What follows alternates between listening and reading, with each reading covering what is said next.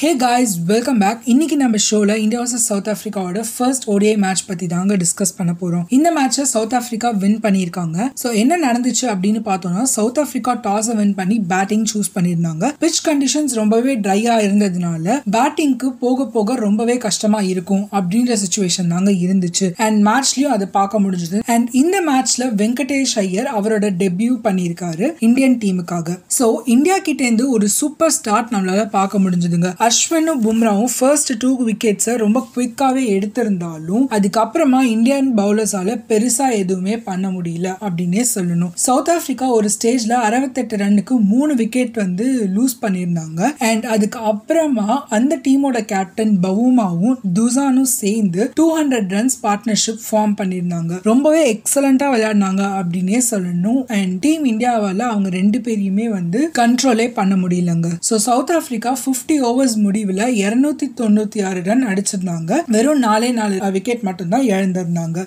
So next இந்தியாவோட சேசிங்கை எடுத்தோம் அப்படின்னு பார்த்தீங்கன்னா கே எல் ராகுலோட விக்கெட்டை நம்ம ஃபர்ஸ்ட் டே மிஸ் பண்ணியிருந்தாலும் தவான் அண்ட் கோலி கிட்டேருந்து ஒரு நல்ல பார்ட்னர்ஷிப்பை பில்ட் பண்ணுறத நம்மளால பார்க்க முடிஞ்சுது. பட் அன்ஃபார்ச்சுனேட்டாக அவங்க ரெண்டு பேர்னாலையும் அது ஒரு பெரிய ஸ்கோருக்கு கன்வெர்ட் பண்ண முடியலங்க. தவான் அவரோட கம்பேக் மேட்ச்ல செவன்டி நைன் ரன்ஸ் அடிச்சு அவுட் ஆயிட்டாரு. அண்ட் கோலியும் பின்னாடியே ஃபிஃப்டி ஒன் ரன்ஸுக்கு அவுட் ஆயிட்டாங்க. இவங்க ரெண்டு பேரோட விக்கெட்டுக்கு அப்புறமா நம்மளோட Indian team middle order batsman யாருமே வந்து ஒரு பார்ட்னர்ஷிப் ஃபார்ம் பண்ணாம இருபது ரன்னுக்குள்ளே அவுட் ஆயிட்டே வந்துட்டாங்க. ஸோ இந்தியா ஒரு ஸ்டேஜ்ல நூத்தி முப்பத்தி எட்டு ரன்னுக்கு ஒரு விக்கெட் இழப்புன்னு இருந்து இருநூத்தி பதினாலு ரன்னுக்கு எட்டு விக்கெட்டை வந்து லூஸ் பண்ணியிருந்தாங்க. ஸோ ஒரு ஸ்டேஜ்ல இந்தியா ஆல் அவுட் ஆயிடும் அப்படின்னு நம்ம பார்த்துட்டு இருக்கும் போதே லார்டு தாக்கூர் ஒரு சூப்பரா ஒரு பெர்ஃபார்ம் பண்ணி அவரோட மெய்டன் பிப்டினால இந்தியா ஐம்பது ஓவருக்கு இருநூத்தி அறுபத்தி அஞ்சு ரன் அடிச்சு முப்பத்தி ஒரு ரன் டிஃபரன்ஸ்ல இந்த மேட்சை லூஸ் பண்ணியிருந்தாங்க. இந்த மேட்ச்ல பாசிட்டிவ்ஸ் அப்படின்னு நம்ம பார்த்தோம் அப்படின்னா இந்தியன் சைட்ல இருந்து ரொம்ப நாள் கழிச்சு தவானோட கம்பேக்கை பார்த்தோம். அண்ட் ரொம்பவே சூப்பரா பெர்ஃபார்ம் பண்ணாரு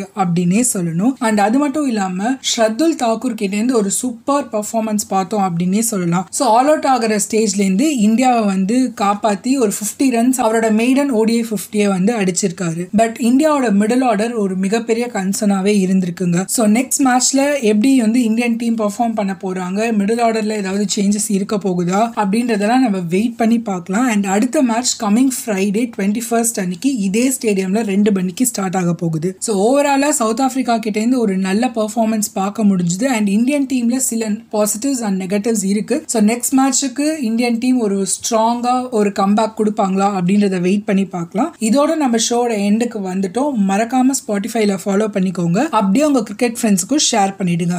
பாய் காய்ஸ்